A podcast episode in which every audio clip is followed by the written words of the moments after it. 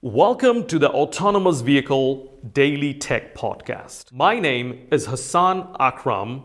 I am the host of the Autonomous Vehicle Safety and Security Podcast. This is my second podcast, and in this podcast, we will be broadcasting focused discussion on technical subject matter. Enjoy the podcast, and thank you so much for listening. I'm switching gear a little bit because we, we also want to talk a little bit about two things that's coming up uh, on top of ISO 26262, which is SOTIF and um, cybersecurity lifecycle. So do you think that we need them? And if we need them on top of ISO 26262, why do we need them? And how can we incorporate them in the current ecosystem? I made the proposal that we make a part 13 uh, of ISO 262, which deal at the end with SOTIF and explain how we can integrate at the end nominal performance in the given life cycle from ISO 26262. But uh, then people realize, no, no, part number 13 is not a good number. and so uh, they try to write their own standard. And just for, for, for our audience, can we first um, ask you the question, what is SOTIF first for some of our audience? It's difficult for me. At the moment, it was just the nominal performance of uh, environmental sensors, which provide at the end uh, the gap of this uh, perception systems. And uh, the current standard, which had been published, uh, just addressing this topic. The new development of SOTIF at the moment is a huge discussion so maybe a few weeks ago, there was a Safetronic uh, where we met also quite often and we had also passionate discussion. Yeah, what are the topics? Is SOTIF more uh, safety functions on vehicle level? And do they addressing more the safety functions, uh, especially the nominal performance on vehicle level? Uh, do we addressing with SOTIF also the nominal performance of actuators and uh, of general control algorithm. How do we deal with timing? Uh, I think we have the fault tolerance time interval. And so maybe we need an external event and how fast we react at the end on an external event to extend that uh, by ISO 262 to address that. But the big gap I see at the moment in all that discussion we had at the end uh, ISO 262 uh, was neutral and gave just also here a high level answer, but never addressing closed loop control systems. And we never had in mind uh, that it not should address closed loop system, but at the end, uh, any closed loop system normally have an interface to real world and that real world interface. So the road at the end for a brake system or for a steering system, the weather condition which are influenced, uh, you cannot make a contract with the weather. So you have to consider at the end nearly all kind of information and disturbances in your feedback of the closed loop system. And that shows at the end why are the limitations of such a SOTIF standard. So the question is really, can you deal with such limited that you say it, I just addressing the nominal performance of a control system, of an electronic control system, or do you have to consider at the end the nominal performance of an entire system, including at the end the environment where it is operating and also the uh, other technology which is addressing? And so you're coming up always that at that point, both standards doesn't cover sufficiently uh, really the interfaces of open world or the interfaces to the real world. And we must find at the end really solutions how we deal with the real world and the interfaces with the real world. And then we are back to security. because at the end, when we have at the end a standard written which prevent at the end that inside out no risk comes up, we need also somehow uh, standards which cover the outside in come up.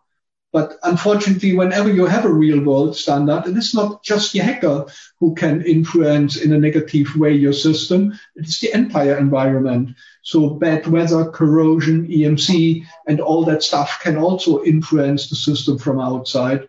And if it is really a hacker, or if he is using the means of uh, mechanism, for example, by EMC to influence the system, Hassan, I doubt that we can do that with standards. And whenever we deal that here with standards, we always coming up at the end uh, that we have just one solution provided with the standard, but we have not a solution for entire system provided. And here we have to see at the end into other industries. Other industry don't separate at the end safety and security. And say at the end have always uh, standard how to manage the risk so, for example, machinery industry, they have the regulations with the machinery regulations. They have at the end, uh, of course, a risk standard, for example, ISO 12100, which deals at the end the risk of machinery. So the reason why there is a risk is that you operate at the end a machine. And the risk that we have today with our modes of transportation, which we call our road vehicle, is at the end the fact that we have a moving object. And unless that moving object, you have a certain risk that people in the environment of the vehicle could be somehow hurt or involved in an accident with that vehicle. And the fact that the vehicle is full of kinetic energy means at the end a certain risk, and we must learn at the end how to manage and how to deal with that risk. And for that, we need at the end, of course, in machinery industry, you call that at the end organizational measures. These are all our road traffic regulations, how to deal at the end, for example, with automated vehicle, what are they allowed to do, where they are allowed to drive. Because at the end, for example, in a normal urban road, especially on a German style road, uh, you don't have a chance. Normally, for example, when you make your driving license, uh, you are teach to manage at the end all serious situation. And when you are in a situation which you cannot manage, you have to slow down with driving in order to prevent the occurring damages. So that is your task during driving. And whenever you say we have a limit in the perception of our system, so we cannot at the end perceive all the critical situation in the mean. We have to slow down. But that means at the end, all the automatic vehicle today have to slow down to a speed which we don't want. Mm. And so they're going at very low speed to our urban cities because they are limited in the perception of the environment. And that is the question how we deal, how we get that, that we train the systems much better the question is really how we deal with artificial intelligence. Do we need at the end machine learning or do we need at the end intelligent algorithms which are learning the environment, which are based on empirical algorithm and not based on machine learning algorithm? So we need at the end a kind of artificial intelligence, which are similar like the humans, which learn continuously uh, to improve at the end their performance and that they improve continuously their ability, etc., and all that stuff.